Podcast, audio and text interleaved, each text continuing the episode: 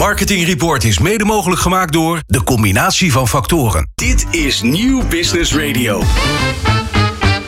Marketeers vertellen hun beste verhalen hier in Marketing Report. Het programma over media, data, marketing, communicatie en technologie. Elke derde dinsdag van de maand van half zeven tot acht. Dit is Marketing Report, een initiatief van Mediabureau Zicht en Media Meetings. Met vandaag.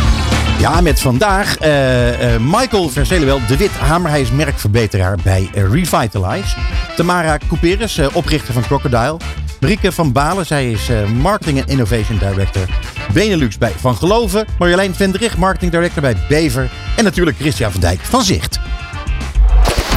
Dit is Marketing Report op Nieuw Business Radio. Ja, en het is hartstikke fijn mensen, want uh, wij gaan vandaag beginnen met niemand minder dan Marjolein Vendrich. Zij is Marketing Director, zei ik net al, bij Bever. Welkom in de studio. Dankjewel. Supergoed dat je er bent. Uh, ja, we gaan het uh, hebben over Bever. We gaan het hebben over uh, mooie dingen die jullie maken. Maar misschien het aardigste om jezelf heel even voor te stellen wie je bent en wat je doet. Zeker. Uh, ik ben Marjolein Vendrag. Ik ben uh, eindverantwoordelijk bij uh, Bever voor, voor marketing. ik heb daarvoor een hele lange tijd bij de ANB gewerkt. in heel veel verschillende rollen. altijd wel rondom CRM, marketing, communicatie. en ik denk eigenlijk alles wat daarin de verbinding is, is een stuk veranderen en juist impact te maken vanuit, vanuit de klant. daarvoor heb ik nog aan de bureauzijde gezeten. maar oh, wat goed. Dat mijn hart echt bij aan de adverteerderskant ligt. Ja, ja, hey, en uh, nu zit je bij Bever. Prachtig merk. Schitterend merk. Ja. ja. Heel trots om hier, uh, hier te voor mogen werken. En, en uh, hoe lang zit je al bij Bever? Ik zit bijna 2,5 jaar bij Bever. Dus in 2020 gestart in maart. Hey, ik vind het interessant, want veel buitensport, mooie, mooie spullen maken jullie. en verkopen jullie. Jullie maken natuurlijk niet alles zelf.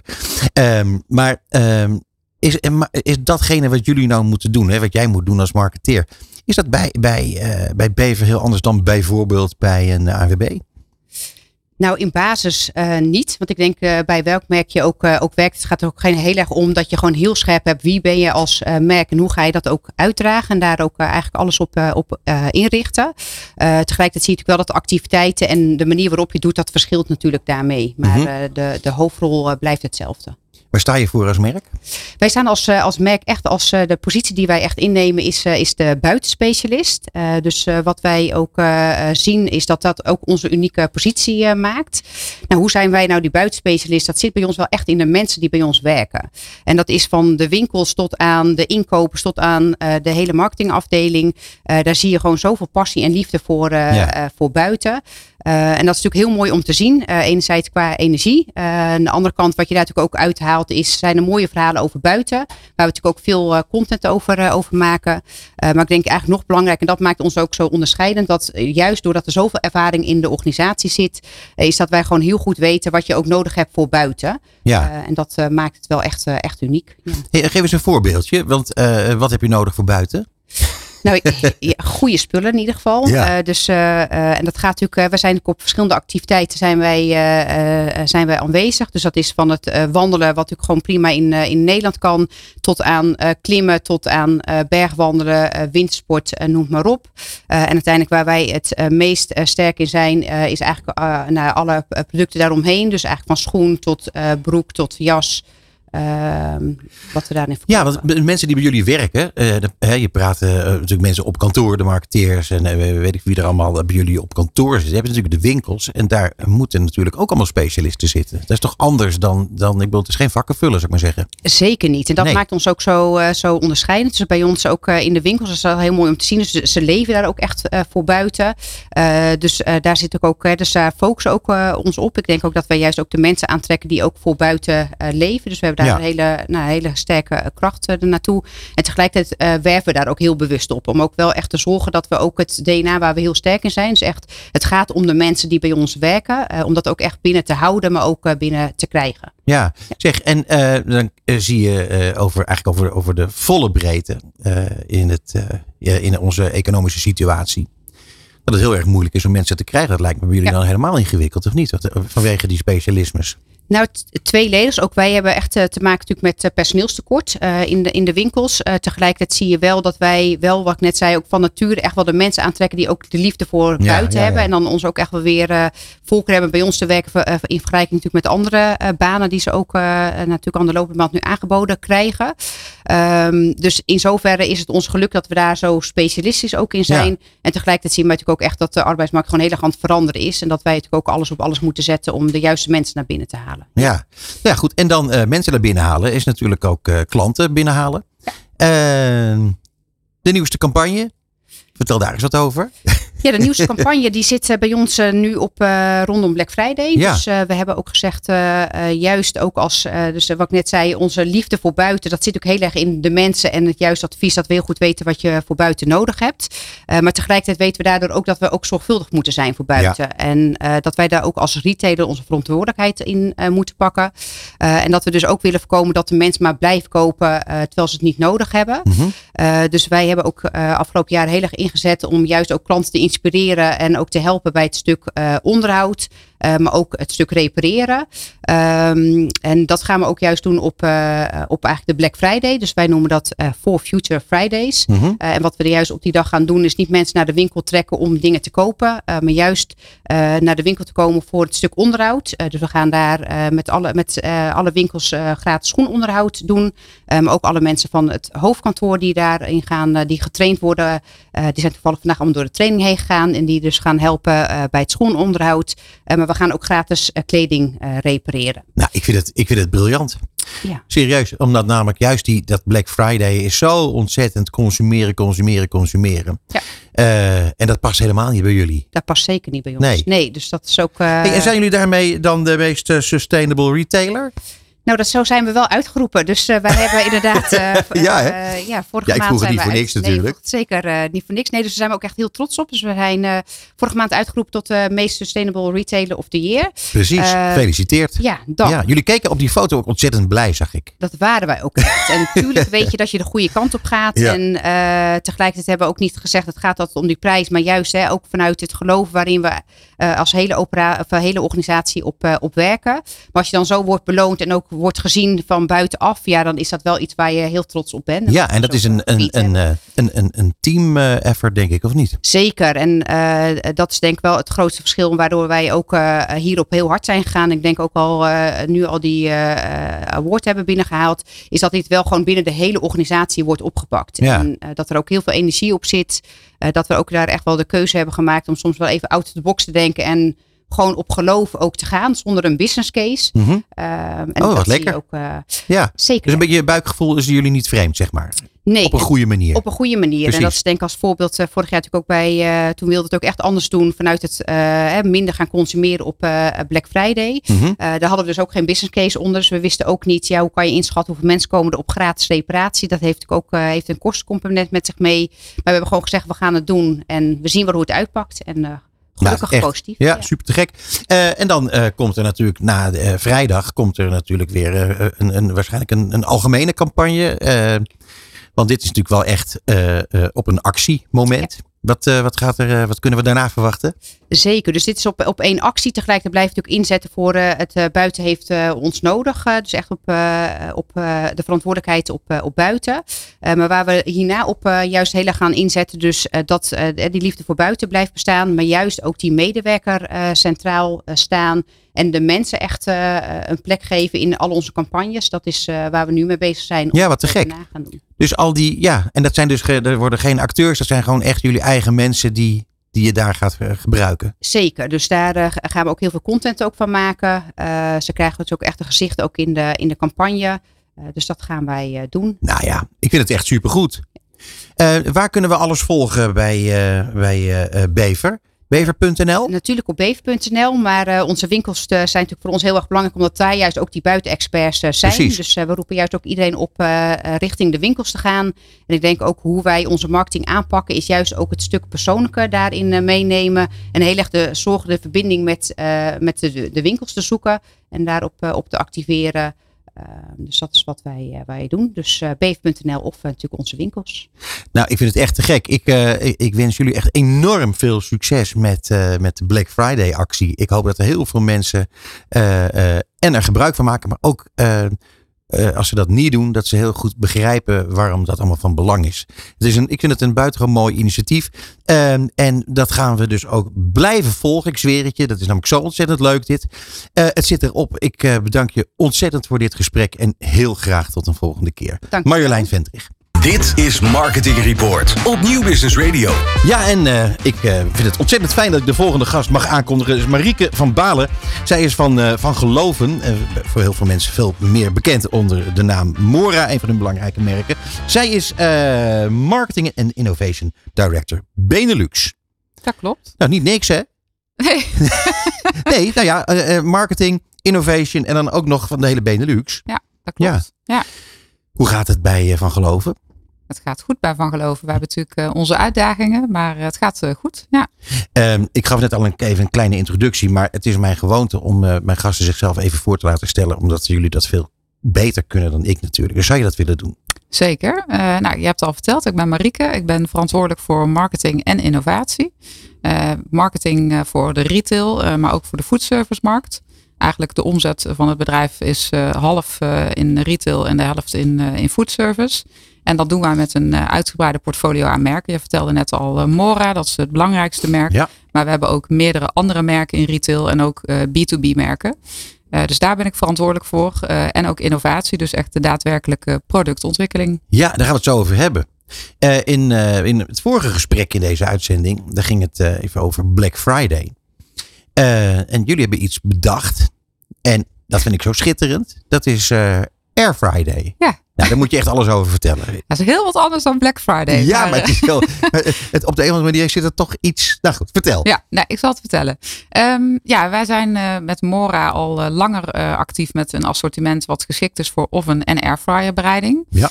Um, en wij willen daar nog verder in groeien. Um, en wat wij zien is dat wij nog groeien, kunnen groeien bij de jongere doelgroep.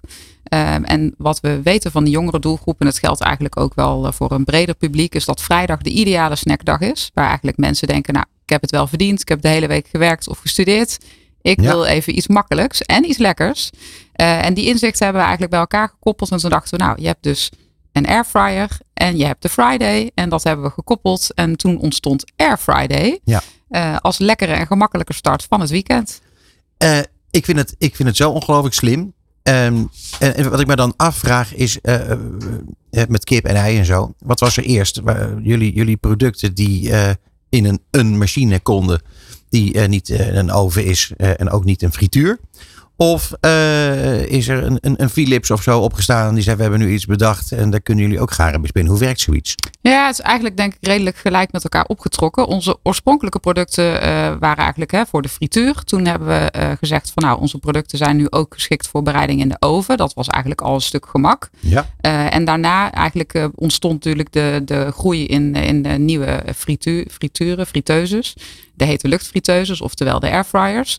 En ja, ik denk dat het elkaar versterkt heeft. Dus wij hebben ons assortiment verder uitgebreid. Ja. En uh, wij werken ook samen met Philips. Uh, dus uh, ja, en zo zie je dat zo'n categorie heel hard is gegroeid. Er zijn nu eigenlijk onder de snackers in Nederland meer mensen die een airfryer in huis hebben dan een traditionele friteuse. Serieus? Ja. Ongelooflijk. Percentage gewijs, kun je er iets over zeggen? Ja, ja dat is uh, om precies te zijn 61% die nu een airfryer nee. bezit. En uh, 55% heeft een traditionele friteuse. In België uh, is ook eigenlijk die, die groei wel er voor airfryers. Maar daar is de traditionele frietpan nog wel ja, aanweziger. Dat lijkt mij eerlijk gezegd wel een beetje logisch in België. ja, nee, ja, omdat, hè? Nou ja, die staan toch heel ja. erg bekend om die frietkotten en ja, zo. Precies, dat snap wat je zegt. ja, dat, cultuur daar toch? Zeker, ja, dat is echt cultureel erfgoed. Ja. En, uh, en dat vinden wij ook heel belangrijk. Dus wij zijn met ons merk Mora bijvoorbeeld ook, dat gaf ik in het begin al aan, actief in, in beide markten. Dus uh, dat is ook net zo lekker om op vrijdag te snacken uh, op die manier. Ja, en je zei net uh, food service en retail. Ja. Uh, twee, twee aparte takken van sport hebben natuurlijk wel uh, iets met elkaar te maken. Uh, maar hoe verhoudt zich dat tot elkaar?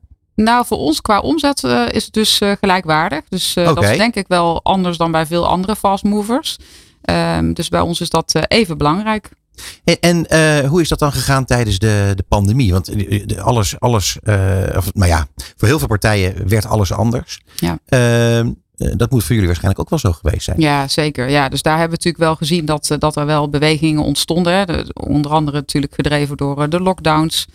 Dus daar heeft een tijd retail goed van kunnen profiteren. Nu zie je dat bijvoorbeeld foodservice weer wat meer profiteert. Doordat natuurlijk nog meer bestedingen nu weer in de horeca zijn. Mhm. Dus dat, ja, dat varieert. En daar proberen wij natuurlijk in mee te bewegen. Maar jullie hebben dus geen problemen gekend eigenlijk. Nou, ik denk dat alle bedrijven op dit moment wel problemen Ja, kennen. nee, maar ik bedoel tijdens de pandemie. Eh, nou Want ja, daar, ik denk dat het het een ons- ving het ander een beetje op. Ja, dat is denk ik wel eh, bij ons bedrijf eh, een, ja, dat is wel een voordeel. Ja, nou ja, als marketeer is dat natuurlijk ook lekker. Dat je in elk geval dan een focus kunt verleggen een beetje. Ja, ja. Lijkt mij. Ja, zeker. Ja, en dat is natuurlijk ook wat je als marketeer altijd moet doen. Hè? Dus waar is de consument, waar is de shopper? En daar ook je campagneplanning op, op afstemmen. Ja. En de juiste innovaties bedenken. Ik wil nog even terug naar die Air Friday. Want hoe ziet zo'n campagne eruit? Hoe, Nou. hoe, doe je dat? Ja, hoe doe je dat? Nou, we hebben net eh, de kick-off gehad. Dus eigenlijk eh, een maand geleden zijn we van start gegaan. Dat is een campagne die zowel in eh, Nederland als in België is gestart. Daarbij brengen we eigenlijk het hele oven airfryer assortiment onder de aandacht. En proberen we vooral echt bekendheid te creëren van hè, wat is eh Air Friday. Ja. Dus die lekkere gemakkelijke start van het weekend met eh, Mora oven en airfryer producten. En nu gaan we, en dat hebben we natuurlijk ook in meerdere media. Dus we hebben dat op tv, op de radio, ook social media. En eh, nu gaan we doorpakken. Dus de, ja, eigenlijk is het een lange termijn platform. Dus er zullen nog veel campagnes gaan volgen. Ja. Nou ja, ik vind het wel echt eh, te gek. hey, en dan eh, zag ik Face DJ Ruud voorbij komen. Wat, Ja. waar, waar- waar gebruik je die voor? Ja, die was ik vergeten te vertellen. Ja, ja dus onze Cora, wel bekend bij iedereen, is nu een gelegenheidsduo voor de campagne met Face DJ Ruud. Eh, ja, DJ Ruud is heel gekend onder de jongere doelgroep, Ja. waar we natuurlijk deze campagne ook eh, meer op eh, gericht hebben. En nou ja, samen kunnen zij een heel leuk feestje bouwen. En Ja. daar, daar worden mensen over het algemeen heel blij van. Ja, ja, ontzettend grappig. Ehm, ja, en als je nou kijkt, we hebben het gehad over, in een voorgesprek even over een frikandellencrisis en van dat soort zaken. Ja. Ehm, is dat ook allemaal aan jullie voorbij gegaan of was dat wel juist een dingetje voor jullie? Nou, daar kijken wij natuurlijk wel heel serieus naar. Ja. Eh, Dus ik denk dat op dit moment, dat, ik zei daar net ook al iets over, de meeste bedrijven hebben nu natuurlijk wel uitdagingen in de markt. Mhm. En dat proberen wij zo goed mogelijk op te vangen, zo goed mogelijk eh, ja, naar onze klanten en consumenten te luisteren. Ja. Eh, dus dat, ja. Hey, en wat gaat er nu in, de naast, ja, in de nabije toekomst denk je gebeuren? Want eh, je ziet natuurlijk eh, dat, dat eh, gemak, hè, dat, waar, waar jullie dus eigenlijk heel erg op, op inspelen. Ja. Ik denk dat dat eh, steeds belangrijk wordt. Is dat ook zo eigenlijk? Want Ja, jullie dat is onderzoeken dat, zo. natuurlijk. Ja, dat is zeker zo. Dus wij doen inderdaad veel onderzoek. Ik denk dat gemak zeker een belangrijke drijfveer is. Maar eh, smaak is altijd het allerbelangrijkste. En daar hebben wij nog eh, heel veel leuke productideeën voor. We hebben ook een grote focus op ons vegetarisch assortiment. We hebben natuurlijk veel kaasproducten. Maar Ja. ook bijvoorbeeld groenten of echt nieuwe vegan concepten gaan er aankomen. En wij kijken ook hoe we kunnen bijvoorbeeld nieuwe ja, snack-consumptiemomenten eigenlijk eh, vinden. En die, eh, die uitnutten. Dus daar gaan ook nog eh, heel veel mooie innovaties volgen. Te gek. En wanneer kunnen we de nieuwste dingen verwachten? Die, want daar krijgen we natuurlijk weer nieuwe Ja. campagnes bij en zo. Zeker weten. Nou ja, Air Friday gaat nog even door met eigenlijk de support van ons huidige assortiment. Ja, En vanaf, daar kan ik wel kort iets over zeggen. ja Vanaf kom maar op. ja, het tweede kwartaal volgend jaar komen we met een grote nieuwe innovatie. Oké. Dus, Eh, en dat, eh, daar ga je nog niks over zeggen, maar dat heeft iets te maken nee. met eh, vegetarisch. ja, ja, Dat dan wel. Ja. Ja, te gek. Nou ja, daar, daar wil ik dan ook nog iets over vragen. Want nee, maar ik bedoel, uiteindelijk zijn jullie, denk ik, is, is jullie basis altijd vlees geweest. Ja. Ehm, en dan ontstaat er in de markt iets dat men, steeds meer mensen het belangrijk vinden om meer groente te eten en minder vlees te gebruiken. Om wat voor reden dan ook trouwens.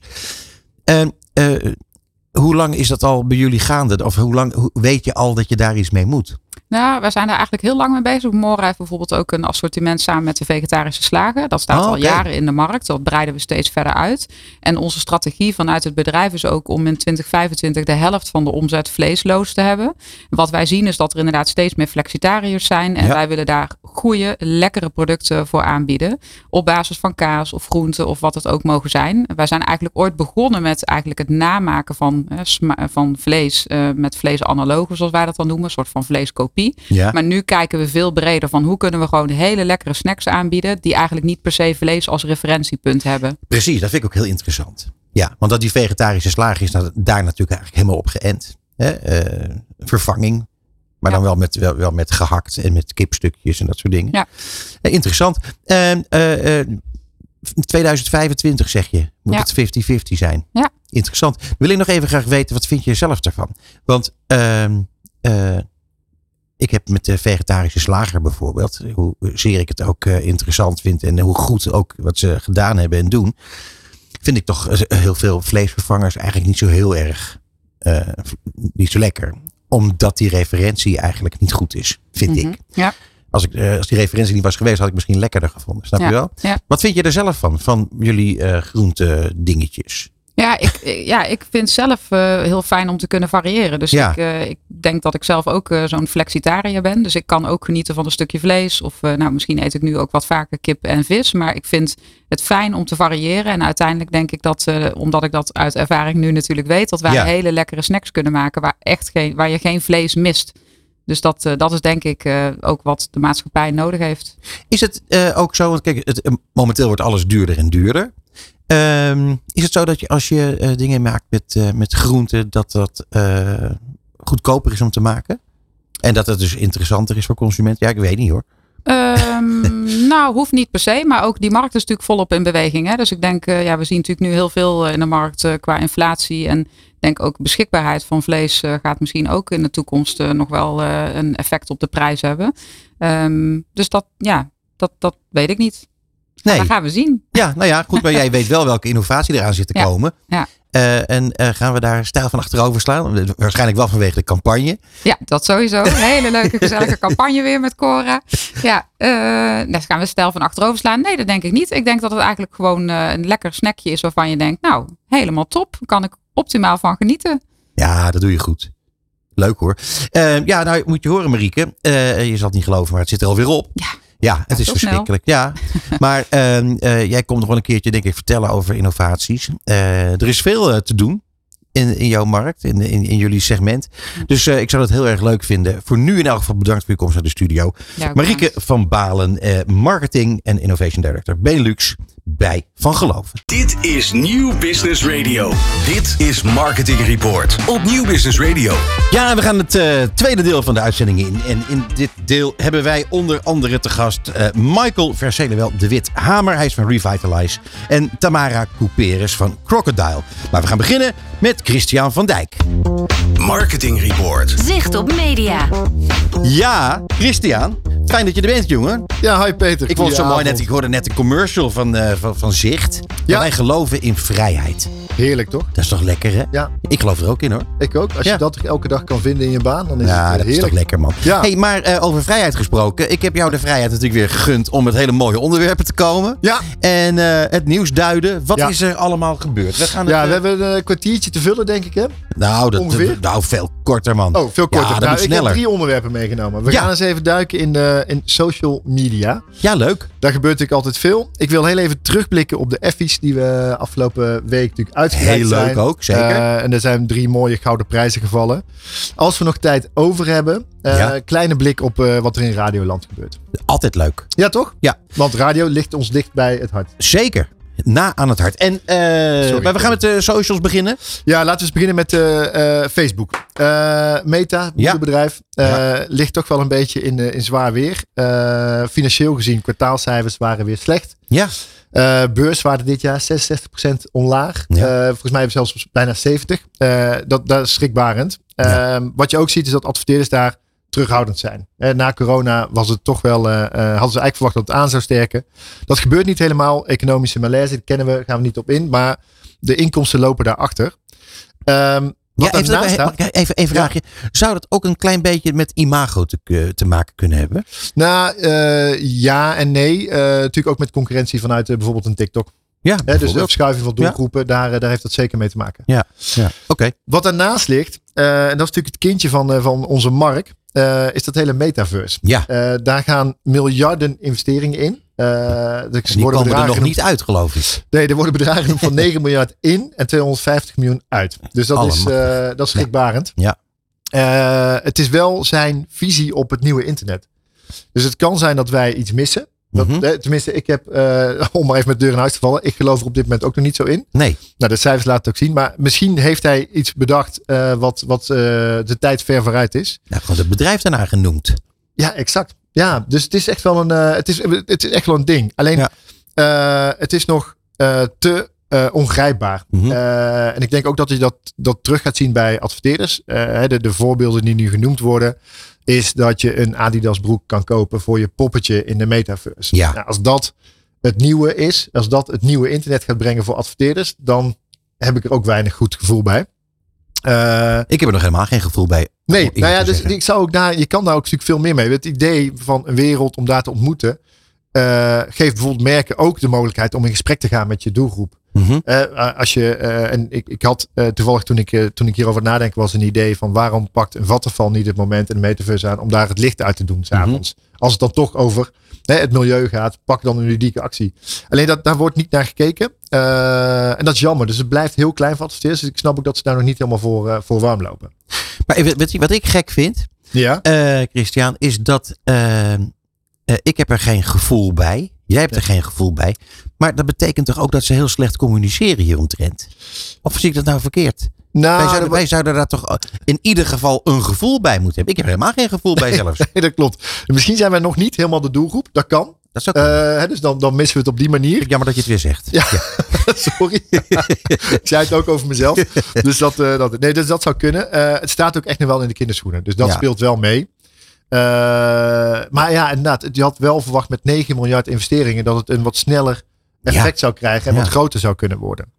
Eh, Dus ik, ik vind het een lastig, lastig iets. Zeker omdat ze alle, eh, ze zetten eigenlijk alles op metaverse om Ja. nu te gaan groeien. Nou, Ja. dat lukt niet. 11.000 banen weg. Eh, dat is 13% van het personeelsbestand. Nog niet helemaal duidelijk of dat in Nederland ook gaat gebeuren. Maar het is niet een. En misschien is het ook wel Verfrissend. teken. Ja, het zou kunnen. Toch? Maar ik denk dat dit wel. eh, dit is echt uit noodzaak geboren. Ja, ja dus nee, als- ik bedoel, dit soort dingen die, die kunnen toch binnen een bedrijf, kunnen, weet je, als er even crisis is, eh, daar kun je ook, hè, never waste good crisis, daar Ja. kun je toch ook beter uitkomen. Klopt. Ja. Ja, maar Maar dit is wel heftig. ik vind deze heel heftig. Ja. Ja, ik vind deze heel heftig. Ja, zeker. Ja. Daarnaast eh, speelt ook nog mee dat Apple ook aangekondigd heeft iets met een virtual wereld te gaan komen. Eh, die hebben nu vacatures uitgezet. Ze gaan bezig met een nieuwe bril ook. Om op de markt te brengen. Dus ze krijgen ook nog wat concurrentie daar. Hoe heette die vorige virtuele wereld ook weer, wat mislukking werd?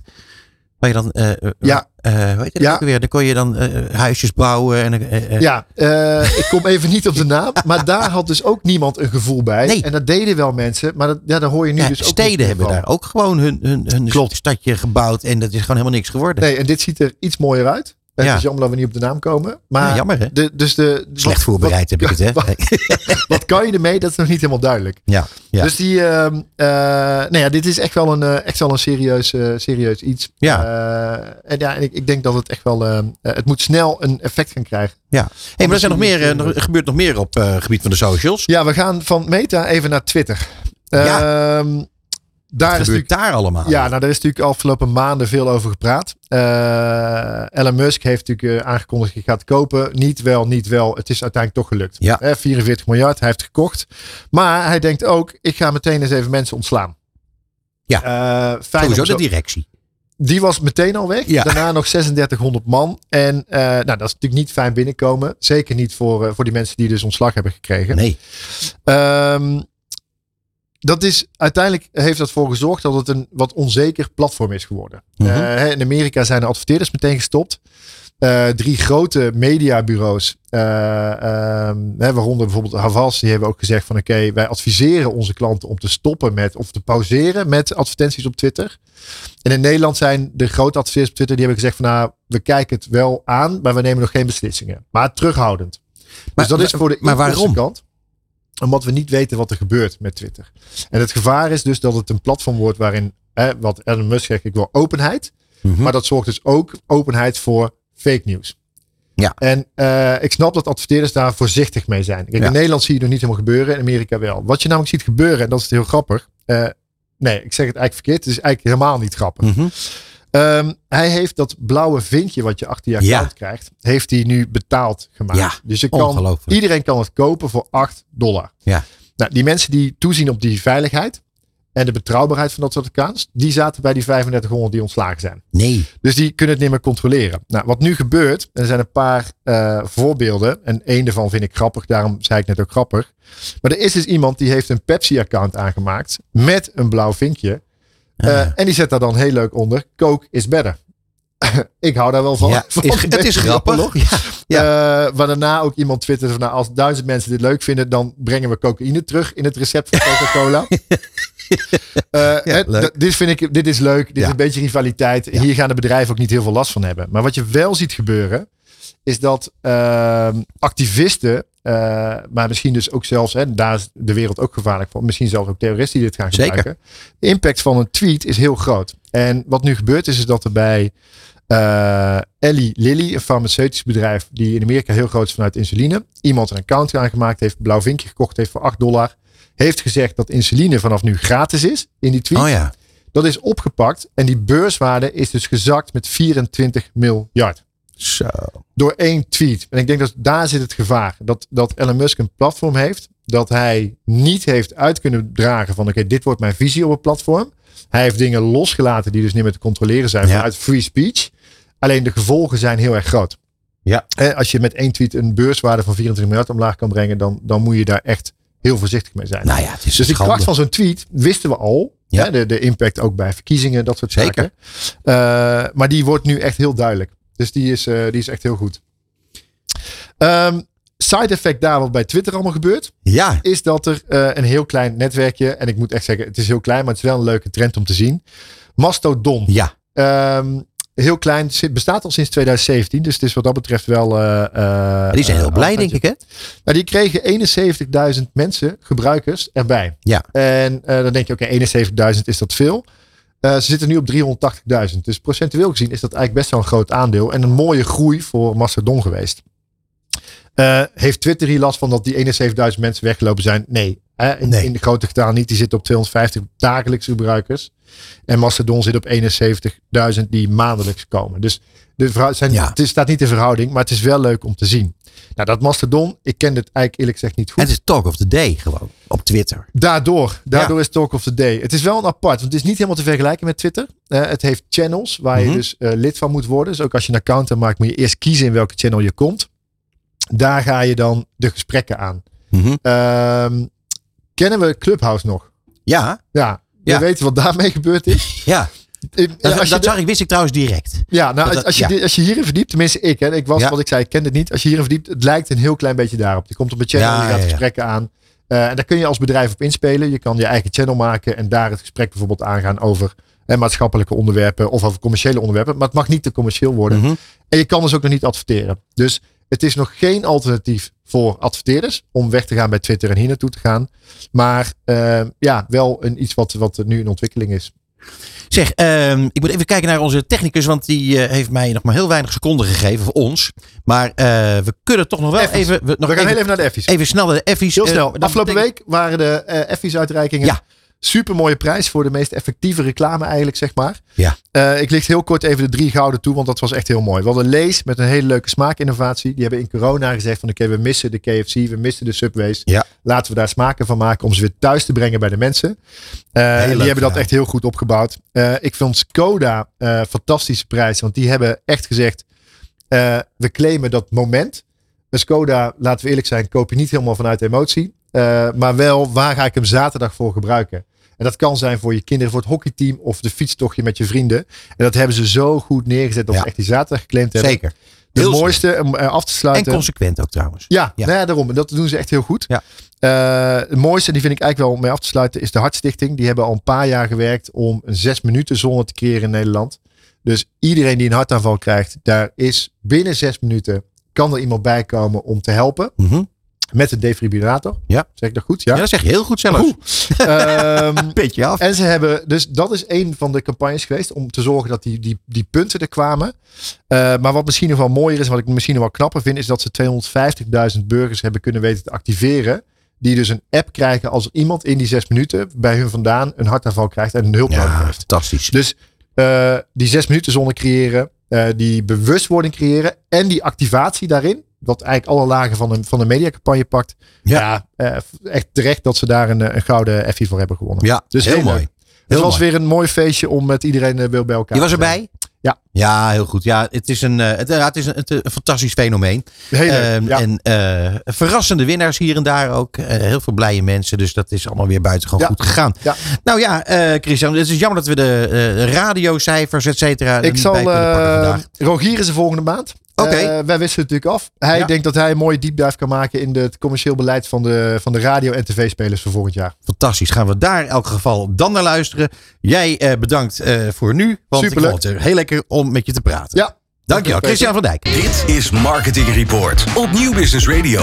Ja, het, het feest gaat maar door, dames en heren. Want eh, we hebben de nieuwe gast in de studio. En dat is Tamara Couperus.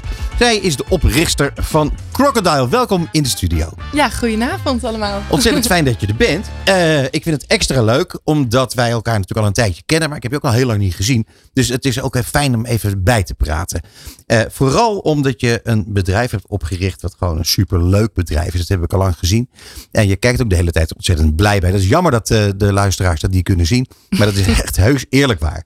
Tamara, zou jij misschien kort jezelf even kunnen voorstellen. en iets vertellen over, in het kort over Crocodile? Ja, zeker. Ehm, mijn naam is eh, Tamara Couperus en ik eh, ben de oprichter van Crocodile Agency. Ehm, wij zijn eh, gevestigd in Amsterdam, in Hartje Centrum. En eh, mijn achtergrond, eh, ik kom echt van het managen van artiesten. Dus ik heb onder andere het management gedaan van Anna Nushin, echt vanaf het allereerste begin. Maar ook van Lizzie van der Licht, Geraldine Kemper, Jan Versteeg, dat soort namen. En ehm, nou, drie jaar geleden met eh Crocodile gestart. Al mijn frustraties die ik tegenkwam in, in de hele business, allemaal in het bedrijf gestopt om te kijken hoe ik het anders kon doen. En eh, inmiddels eh, werken we met eh, ja, heel veel mooie klanten samen, zoals KPN. ehm, ehm, Unilever, L'Oreal, ja, dat soort merken allemaal. En ehm, ja, werken we ook heel nauw samen met verschillende artiesten en influencers. Ja, het is ongelooflijk. Ja, in de tijd dat jij begon, toen, toen kwamen we elkaar tegen met Anna. Ja, En dat was, eh, dat was gelijk eigenlijk heel leuk. Ja, maar hoe lang geleden is dit? Ja, ik denk vier jaar geleden. Ja, Ehm, en, eh, maar ik vond toen al dat je daar heel professioneel mee omging. Het was een, eh, voor ons was het ook een nieuw. Hè? Eh, Mhm. Wij waren heel geïnteresseerd om te kijken wat gebeurde daar nou allemaal. Ehm, en dat was eigenlijk heel serieus. Ik bedoel, wat er gebeurde, allemaal hele leuke dingen. Maar eh, uiteindelijk waar het om ging is heel serieus.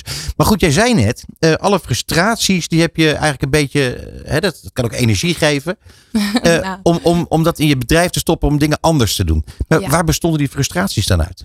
Ja, nou eigenlijk ehm, inderdaad tijdens, het, tijdens dat ik het management deed, dus van verschillende namen, ehm, merkte ik al vrij snel dat er ja, echt een standaard eh, briefing kwam vanuit reclamebureaus. En dan had een reclamebureau een idee bedacht, maar dan past het helemaal niet bij het talent wat ik vertegenwoordigde. Oké. En eh, nou, dat was onder andere een van mijn frustraties. Dus dat proberen we op dit moment ook echt om te zetten naar iets. ehm, ja, dat proberen we gewoon beter te doen. Dus ja, we betrekken heel veel talenten al bij het creatief proces. Om echt te luisteren van, oh, joh, dit is een beetje waar de merk, het merk naartoe wil. Ehm, ja, hier sta jij voor. Hoe, wat, wat is jouw gevoel hierbij? En dan ehm, ja, zetten we echt een toffe campagne op. Wat Ja. gewoon voor beide kanten ja, goed past. Authenticiteit. Precies. Dat is hem, toch? Ja. dat ja, is nee, hem. ja, dat is hem. Ik, ja, maar ik, vind, ik vind het ook heel logisch. Eh, maar dat eh, adverteerders het eerst andersom deden, dat is op zich ook niet zo gek. Nee. Omdat die met, natuurlijk met, met gewone artiesten, of gewone, laten we zeggen, eh, eh, eh, muzikanten, zangers, zangeressen, konden ze natuurlijk gewoon op allerlei mogelijke manieren gebruik van maken. Van het beeld, van het geluid. Ja. Maar als je praat over influencers, ja, dan, dan moet het wel echt zijn. Ja. Want anders geloven mensen het op een gegeven moment niet meer. Nee, maar Toch, ik denk niet? ook niet alleen eh, op het gebied van influencers, maar ik denk ook echt de grotere namen. Dus eh, we werken ook met heel veel muziekartiesten, Mhm. zoals Snelle en Maan. Zetten we echt on- onwijs veel eh, mooie campagnes weg. En ehm, ja, ik denk ook dat als, als een talent het niet alleen voor het geld doet, maar ook het echt doet vanuit hun hart, denk ik ook dat er gewoon veel meer uit te halen valt. Dus Ja, ook voor ja dat merk. denk ik ook. Ja, zeker. Hey, ehm, het gaat goed met jullie toch? Ja, Ja, want je bent net verhuisd. Je, je zegt eh, Centrum Amsterdam. Eh, je zat volgens mij al in het centrum van Amsterdam. ja, Maar nu eh, ben je naar een, een groter kantoor. ja. En dat heb je eh, gehuurd of gekocht op basis van, van groei. Groei. Ja, Ja. inderdaad. Ja, we zitten nu, eh, we komen van het Rokin en eh, we zitten nu op de Herengracht. Dus eh, blijf lekker in het centrum. Ik moet zeggen dat veel mensen die bij ons werken komen allemaal van buiten Amsterdam. Oh, lekker nuch- nuchtere types. nee, maar het is eh, onwijs makkelijk te bereiken. Ja. Ehm, maar nee, ja, het was echt, we werken met veel, veel meiden op kantoor. Ja. Ook wel een paar mannen. Maar dat was echt in het andere kantoor was het echt één grote kippenhok. dus het werd wel tijd dat we wat groter, eh, ehm, ja, groter gingen zitten. En ehm, ja, het heeft gewoon een heel, hele gemoedelijke sfeer. Het is eh, lekker huiselijk. Iedereen vindt het gezellig om langs te komen. En eh, Ja, uiteindelijk gaat het natuurlijk wel om de output. Dus KPN en L'Oreal en zo, die vonden het gewoon dat kippenhok eigenlijk best wel gezellig. En die hadden ook wel direct in de gaten dat daar hele goede dingen uit voortkwamen. Ja, ja, we, ja we- wat ik al zei, we werkt, er werkt gewoon bij ons, er werken echt heel veel nuchtere, nuchtere types. En ik denk dat dat wel eh, ook onze kracht Maar die is. Loosdrechtse types, zeg De maar. Loosdrechtse types, nou, ik weet niet of die, zijn die nuchter? Ik weet het niet. Eh, nee. Ehm, nee, maar ja, nee. Dus ik denk dat dat wel echt eh, onze kracht is. En ik denk dat, dat heel veel, ja, heel veel eh, merken waar we mee samenwerken, dat ze dat heel fijn vinden aan ons. Ehm, buiten natuurlijk dat we ook super creatief zijn. Ja, Dus ik heb ook een heel leuk creatief team. En, ehm, en af en toe moet ik die even een beetje terug, eh, terugremmen of afremmen. ja. Ehm, maar ehm, nee, ja, die, eh, ja, die, die vinden het ook altijd wel leuk om. Maar hoe is het nou eigenlijk gegaan, eh, Tamara? Want vanuit managementachtige operatie Mhm. ben je een, een bureau geworden dat campagnes ontwikkelt. Ja. Dat is toch eigenlijk wel een andere tak van sport. Ja, dat zou je denken. Maar eigenlijk, eh, ik was natuurlijk echt bij het management. Op een gegeven moment werd Instagram en YouTube werd zo belangrijk. Mhm. Dat ik constant alleen maar bezig was met ja, de, de onderhandelingen met de merken of met, met eh, de reclamebureaus. Om echt te kijken hoe, ik, eh, hoe, ja, hoe die advertenties eh, naar buiten gebracht konden worden via hun socials. Ja. Dus ja, dat is eigenlijk, werd dat zo belangrijk. Het was niet alleen maar de televisiecontracten, maar dat werd natuurlijk eigenlijk steeds belangrijker. Ja. En voor heel veel talenten werd dat ook een ja, grote inkomstenbron.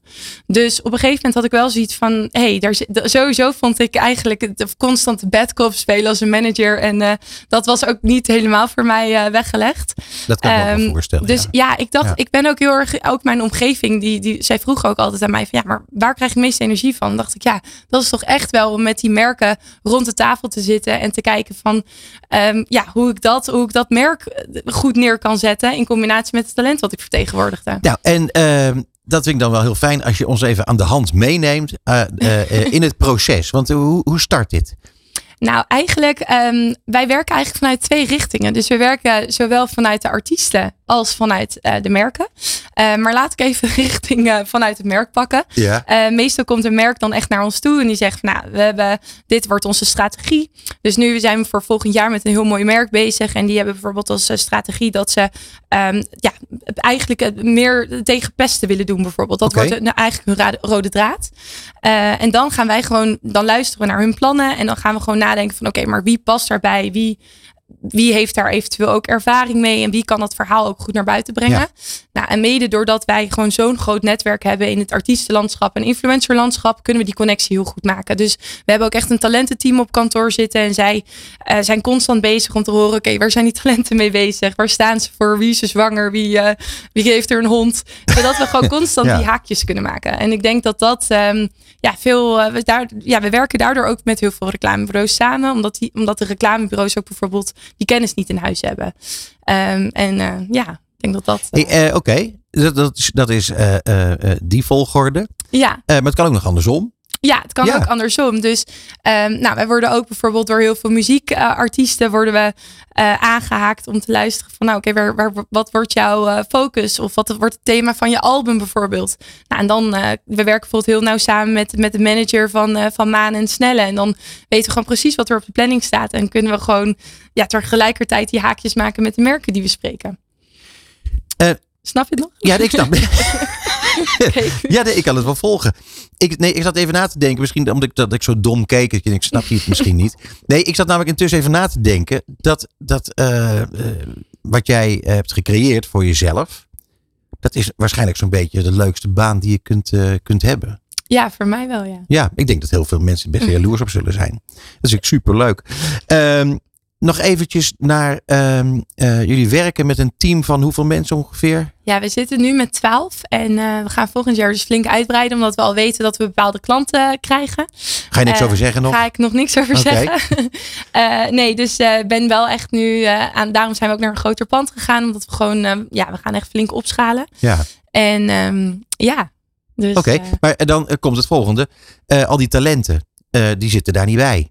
Misschien een enkeling. Dat die, eh, maar, maar ik bedoel, waar haal je die allemaal vandaan? Is het zo dat je, dat je eh, eh, zijn die, al die talenten, heb je die exclusief? Of haal je uit, uit een hele grote pool? Hoe werkt dat? Ja, we hebben echt aan de Crocodile zijde hebben we eigenlijk een hele grote pool. Dus echt, we houden daar eigenlijk, we rapporteren alles wat we horen. Dus als inderdaad, als iemand zwanger is, dan rapporteren we dat in het systeem. Zodat Ja. we gewoon heel snel, snel die match kunnen maken. En aan de andere kant, ja, daar werken we wel wat, of tenminste exclusief wil ik niet zeggen, maar zijn we echt betrokken bij hun online groei op hun ka- kanalen en hun strategie. En daardoor zijn we gewoon veel nauwer betrokken bij die talenten. En dat zijn er denk ik op dit moment twaalf. Ehm, en, eh, maar in principe werken we allemaal non-exclusief, ja. Non-exclusief? Ja, Oké. Nou ja, dat is wel lekker. Eh, maar dat betekent dus ook dat, eh, dat je mis kan grijpen. hoezo? Nou, omdat je namelijk, als jij hebt bedacht van nou die en die, dat- dat en dat talent moet bedoel ik, eh, willen we voor deze campagne gebruiken, die is het meest eh, geschikt daarvoor. Ja, dan kan het toch zijn dat die al door een eh, concurrerend bureau is, eh, is benaderd voor iets dergelijks of, of voor een heel ander merk, maar dat je dat niet lukt om die erbij te halen. Dat kan toch? Ehm, ja, maar gebeurt dat eigenlijk nooit? Nou, natuurlijk, het gebeurt. Er, is- er is natuurlijk concurrentie. Maar ehm, ik denk wel dat mede door de, de kennis in huis weten we al meestal van oké, die werkt dan met dat merk samen. Ik denk dat daar ja, research vanuit ons wel heel belangrijk is. Ja, precies. Dus ja. als wij, eh, weet ik veel, eh eh, Heineken zie ik hier voor je neus staan. Als wij iemand aan Heineken gaan verbinden, dan doen we wel onze research om te kijken dat, dat niet iemand al met, met de concurrent heeft samengewerkt. ja, met dommels of zo. Of met, Precies, of Amstel. of- Ja. ja. Nee, dat moeten we niet hebben. Dus dat is wel aan ons om die research te doen. Ehm, en verder denk ik wel dat we ook heel veel kennis in huis hebben om gewoon wel de juiste match te kunnen maken. Ehm, en daarbij, ja, ik denk ook dat een talent zelf moet zeggen van joh, ik was, stond vorige week nog op de foto met dat merk. Dus deze week met het andere merk natuurlijk. lijkt me niet zo handig. Nee, voor hun eigen ik. imago. Nee, oké, dat begrijp ik. Nee, maar ik, ik zat me dat af te vragen, omdat je, je, je eh, natuurlijk voorstellen eh, bedenkt en maakt die heel erg passen bij die ene persoon. Ja, die moet dan wel eh, beschikbaar zijn. Maar goed, Ja. jullie weten heel erg veel van al die mensen. Ja, Ja, wij weten bijna alles. Eh, ja. ja, en dan weet je ook nog heel, van, heel veel van eh, eh, muzikanten. Ja, Want dat zijn natuurlijk ook talenten, maar er zijn andere soortige talenten, denk ik, dan, dan, ja, dan, dan laten we zeggen influencers en zo. Ja, wat echt heel erg leuk is om met, ja, eigenlijk naast influencers ook met dat soort talenten te werken. Dus we werken ook bijvoorbeeld met sporters, niet alleen muziekartiesten, maar ook ja, sporters, ehm, gamers. Wat heel erg leuk daaraan is, is dat zij gewoon echt een, ja, een passie hebben voor iets anders. Dus het is niet dat alleen maar die sales draaien non-stop op hun Instagram is niet het belangrijkste. Mhm. Dus ja, dan soms dan heb ik wel eens een hele mooie deal voor een, een hartstikke leuke artiest. Maar die zegt, ja, maar sorry, maar ik voel dat gewoon niet. Terwijl het gaat soms om heel veel geld. Maar omdat ja, zij hebben gewoon een, een geldstroom hebben ze al natuurlijk. Dus Ja. dat, is, dat is ook wel weer extra fijn. Want dan weet, weet je gewoon zeker dat ze het echt vanuit hun hart doen. Ja. Het, het, ehm, eh, eh, ja, het laatste wat ik eigenlijk aan je wil vragen is: eh, wat, eh, hoe, gaat, hoe gaat jullie bedrijf zich ontwikkelen en hoe is jullie tak van sport? Hoe, hoe ontwikkelt die zich, denk je, in de komende tijd? Want er is natuurlijk heel veel te doen op dit gebied. Ja, er is ontzettend veel te doen. Ehm, ja, veel vragen in één. Ik, eh, nee, ik denk dat het, ehm, ja, hoe ontwikkelt het bedrijf zich? Ik, eh, ja, ik heb natuurlijk gewoon internationale plannen ook. Dus we zijn sowieso nu al eh, Benelux. Zeg je nu pas? Ja, zeg, ja, zeg ik nu pas. Nee, ehm, ja, we, ja, we zijn nu al actief in de Benelux. En we zijn zelfs ehm, al campagnes in Frankrijk aan het draaien. Maar natuurlijk, ik ben, we zijn stiekem ook bezig aan de achterkant om echt te kijken of we bijvoorbeeld een Europees merk echt ook naar eh, Amerika kunnen doortrekken. Nou, daar moet natuurlijk een Amerikaans gezicht bij. Ehm, of een heel groot Europees gezicht. Dus Ja. nee, dat is wel echt de ambitie om daar verder in door te groeien. Eh, ja, en verder qua eh, industrie, ja, dit is nog lang niet klaar. Het is, uh, ik denk wel dat, steeds belangrijk, dat het steeds belangrijker gaat worden dat, dat het verhaal goed verteld gaat worden. Um, natuurlijk, uh, influencers op, op dat gebied wordt reporting veel belangrijker. Dus daar gaan we ook steeds meer, zijn we ook steeds meer mee bezig om dat verder te ontwikkelen. Dus we hebben al onze systemen, maar dat, gewoon, ja, dat het gewoon nog meer gebaseerd wordt op cijfers. Um, dus ja, nee, het is, het is nog lang niet klaar. Superleuk. Ja. Nou ja, je houdt ons natuurlijk op de hoogte. Zeker. En uh, je komt vast nog een keertje terug. Dat denk ik ook. Dank Tamara Couperus, dank voor je komst naar de studio. Tamara van Crocodile. Marketing Report is mede mogelijk gemaakt door de combinatie van factoren. Dit is Marketing Report op Nieuw Business Radio.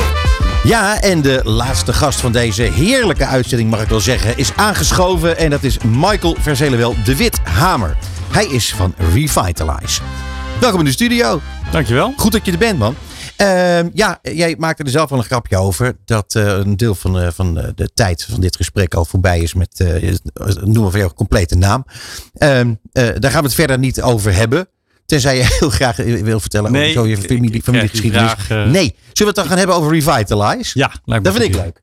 Um, ja, zou je misschien heel kort even iets over jezelf kunnen zeggen en, en, en over Revitalize? Ja, zeker. Ja, ik, inderdaad, Revitalize is het bureau wat ik vijf jaar geleden ben begonnen. Uh, wij zijn een rebranding bureau, dus wij richten ons specifiek op het uh, herpositioneren en uh, transformeren van bestaande merken. Dus ook nieuwe visuele merkidentiteiten ontwerpen.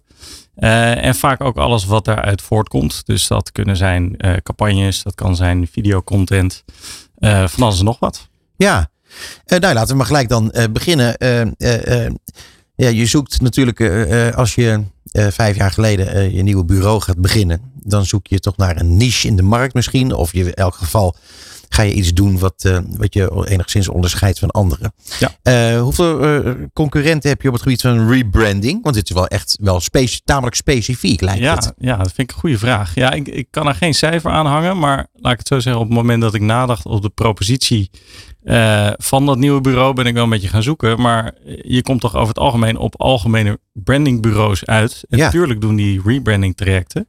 Uh, maar vijf jaar geleden vond ik daar geen specialist in. Nee. Uh, en ik weet niet of die er nog steeds zijn. Ik zoek ze niet meer, laat ik het zo zeggen. Nee, dat begrijp ik. Want, want we zijn er al.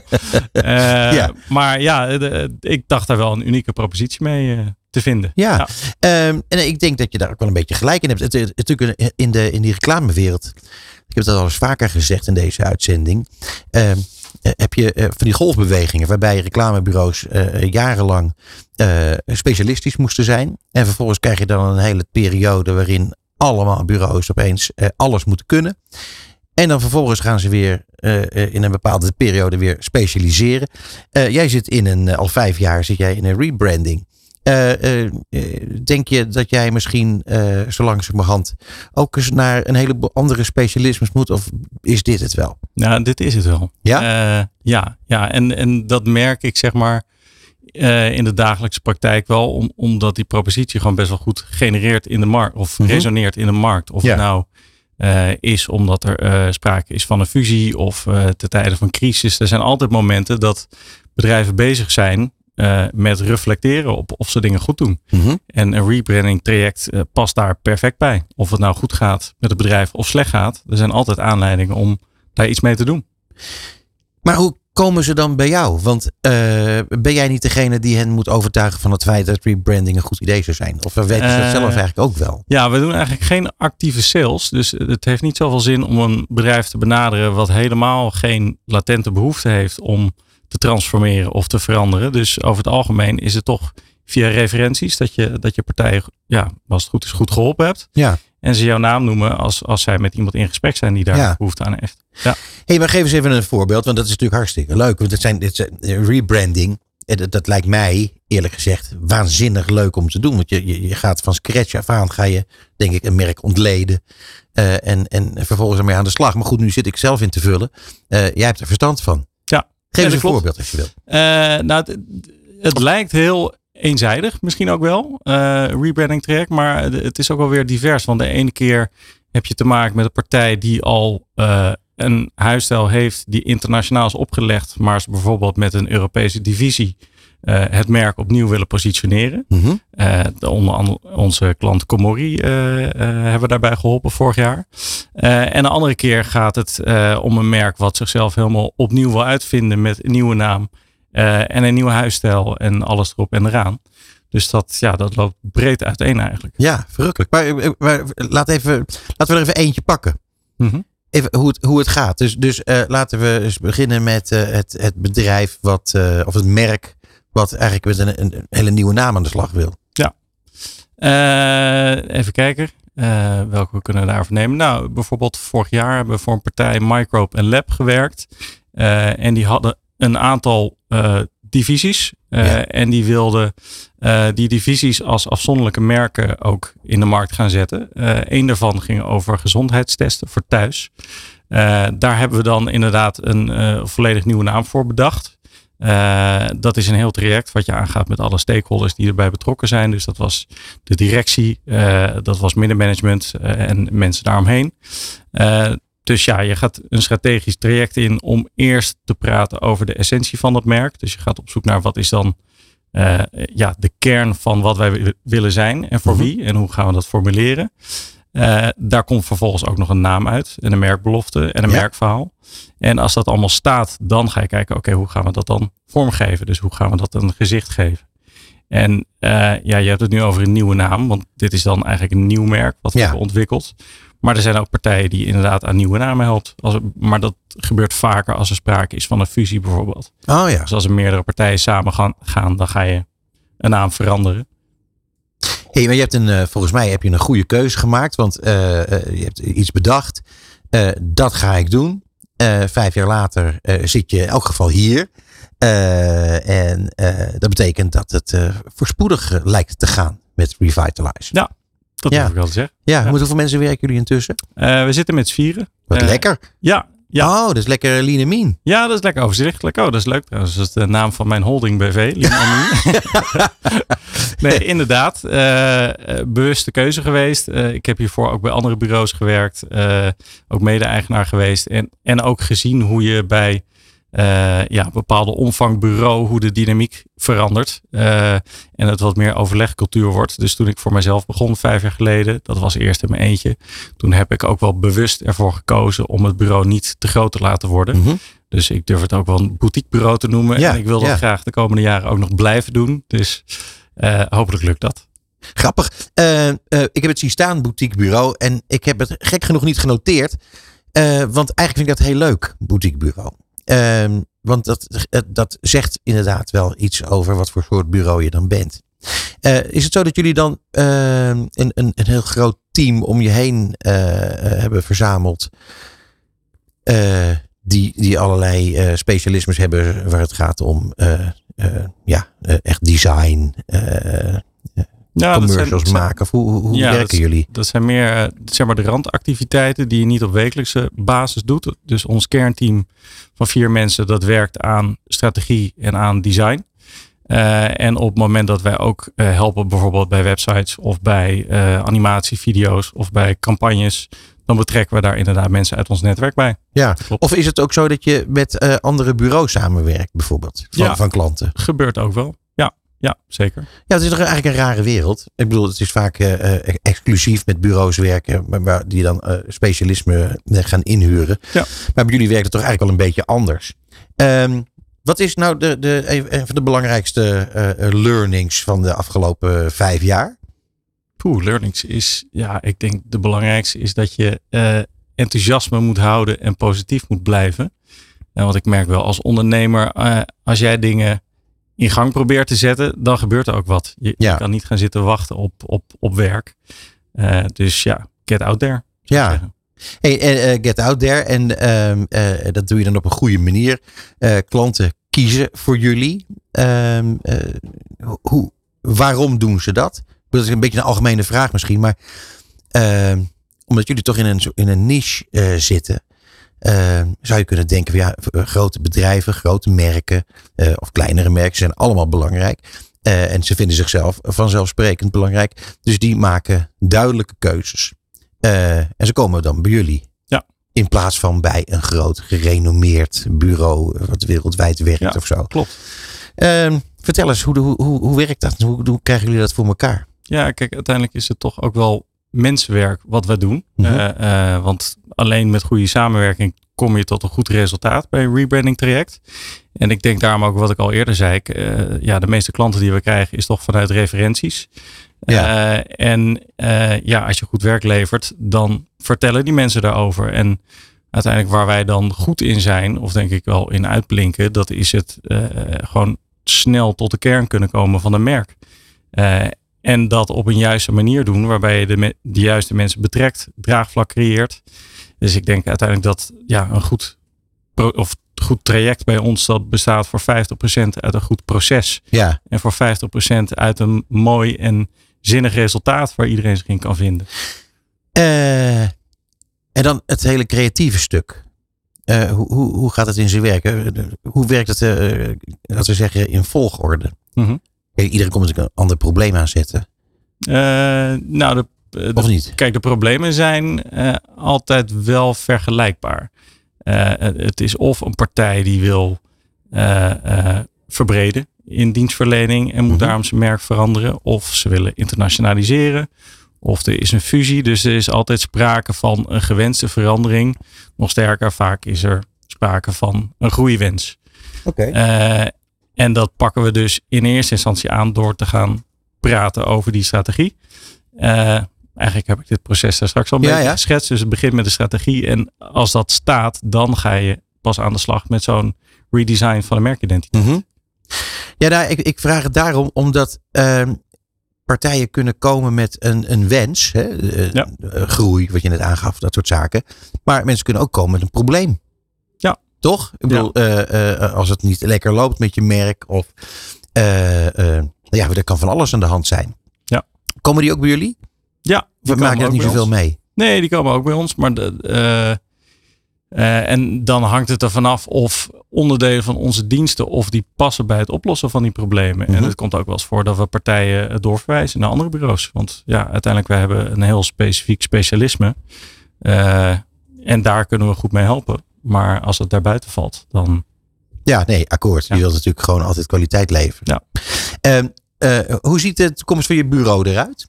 Want ik zou me kunnen voorstellen, als het heel goed gaat bij jullie, en er zijn veel partijen die eh, via via horen dat ze bij jullie terecht moeten, dan is het misschien niet zo heel gemakkelijk om met z'n vieren te blijven. Nee, klopt. Ja, dan moet je op een gegeven moment nee gaan verkopen. Wil je Nee. dat ook? Nou, eh, Dat is toch eigenlijk helemaal niet leuk? Nee. Nee, en ja, kijk, eh, eh, wat ik al eerder zei, ik, voor mij hoeft het bureau niet al te groot te groeien. Ik vind het heel fijn om een boutiquebureau te zijn, al is het maar om, om control freak als ik ben, zelf een beetje het overzicht te hebben en goede kwaliteit te kunnen blijven leveren.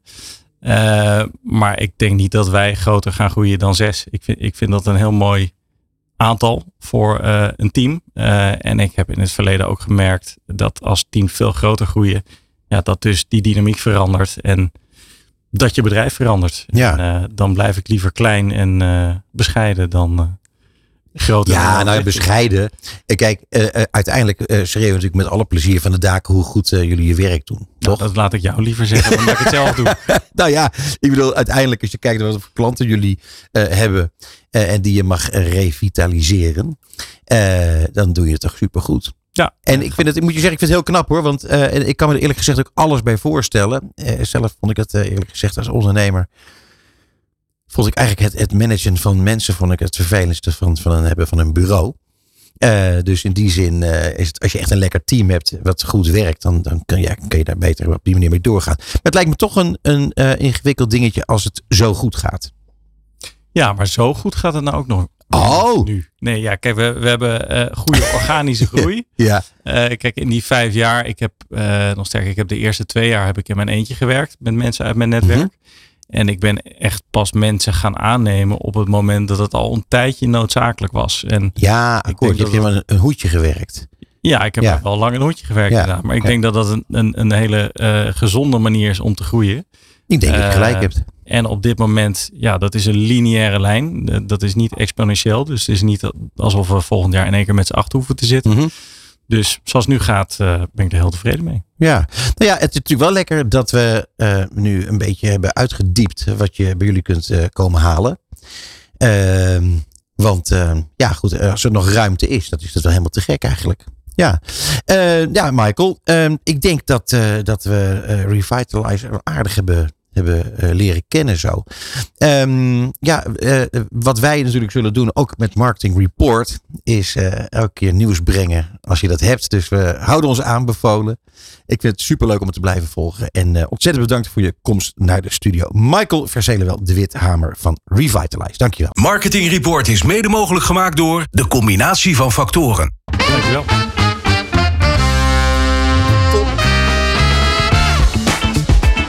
Ja, en dat was weer een verrukkelijke uitzending. Ik kan niet anders zeggen. Uh, ik wil om te beginnen even uh, zeer hartelijk bedanken. Ron Lemmens. Ron, wat heb je het weer fantastisch gedaan, man. Heerlijk om jou hier weer tegenover me te hebben in de studio.